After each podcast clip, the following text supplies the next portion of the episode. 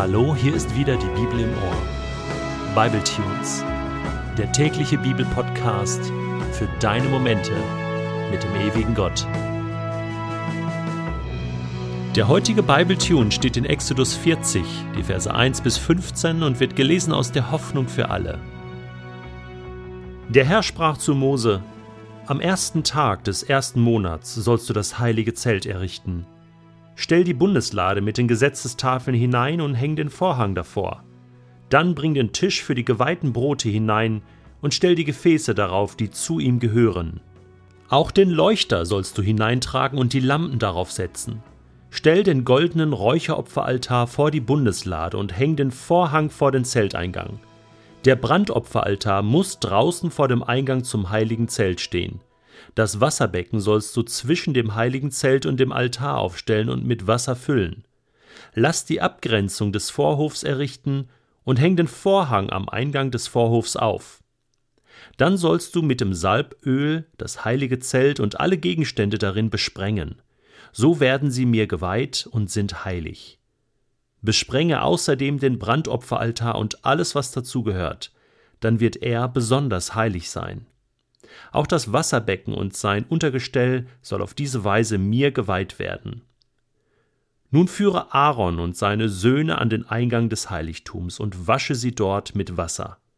Leg Aaron die heiligen Priestergewänder an und salbe ihn, damit er mir geweiht wird und mir als Priester dient. Dann lass seine Söhne herantreten und ihre Leinengewänder anziehen. Auch sie müssen gesalbt werden wie Aaron, um ihr Priesteramt ausüben zu können. Durch die Salbung werden sie und später auch alle ihre Nachkommen für immer zu Priestern geweiht. Der erste Tag im ersten Monat ist mit Sicherheit ein Datum, was in die Geschichte Gottes mit seinem Volk Israel eingegangen ist. Es war ja schon der Tag, an dem Israel Ägypten verlassen hatte, und genau ein Jahr später wurde also die Stiftshütte fertiggestellt aufgestellt, eingeweiht und nun ging es los. Es ging los mit dem ersten Gottesdienst, mit der ersten Begegnung zwischen Gott und Mensch an einem besonderen Ort. Davon hatte Gott so lange geträumt. Und er überlässt nichts dem Zufall. Die Einrichtung des Tempels, der Stiftshütte, sie ist genau geplant gewesen. Da musste alles an Ort und Stelle sein. Nichts durfte dem Zufall überlassen werden. Alles war genau geplant. Und auch, dass alles gesalbt und geölt werden musste. Ein Vorgang, der deutlich macht, es gehört alles zu Gott, es ist alles besonders, es ist heilig. Heilig bedeutet, es gehört Gott, das ist Gottes Haus. Das ist Gottes Plattform, wo er den Menschen begegnen will. Kannst du dir vorstellen, dass es in diesem Haus irgendwann einmal Langeweile gab? Kannst du dir vorstellen, dass die Priester sich in der Nase popelten und sich schlechte Witze erzählten in der Gegenwart Gottes? Kannst du dir vorstellen, dass sie irgendwelche Pornohefte gelesen haben? Kannst du dir vorstellen, dass sie irgendwelche Glücksspiele gemacht haben den ganzen Tag, während das Opfer auf dem Brandopferaltar brannte? Oder kannst du dir vorstellen, dass Aaron und seine Söhne zwischendurch mal so ein kleines Saufgelage veranstaltet haben, um die Stimmung zu heben? Oder das ein bisschen Koks organisiert haben, um einfach gute Stimmung zu haben? Bisschen Party muss ja auch mal sein. Kannst du dir vorstellen, dass sie ab und zu mal ein paar ja, Frauen mitgenommen haben, um es sich einfach mal gut gehen zu lassen? Irgendwie kann man sich das nicht so richtig vorstellen, oder? Irgendwie denkt man, nee, also das ist jetzt irgendwie doch ein heiliger Ort. Das macht man nicht in einem Haus Gottes. Das kann man vielleicht zu Hause machen, in seinen eigenen vier Wänden. Obwohl, das ist vielleicht genau der Punkt.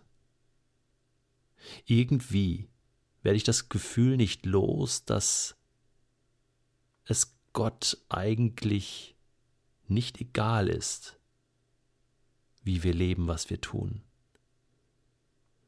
Und ist nicht mein ganzes Leben ein offenes Buch? Ist nicht mein ganzes Leben vor Gottes Augen immer sichtbar?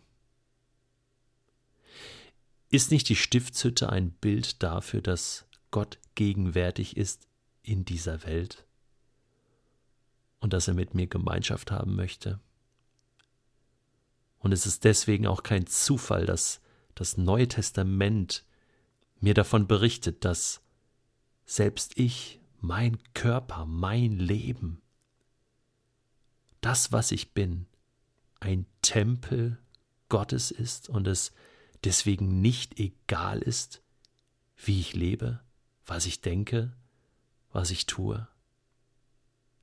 Vielleicht ist es das allererste Mal, dass du heute darüber nachdenkst, wie wertvoll dein Leben in Gottes Augen eigentlich ist. Hier geht es nicht um Kontrolle. Hier geht es auch nicht um Moral. Hier geht es nicht um verurteilende Augen oder Zeigefinger Gottes. Hier geht es um Liebe, die dich anschaut und Liebe, die dich ermutigen will, ein schönes und erfülltes Leben in der Gegenwart Gottes zu führen.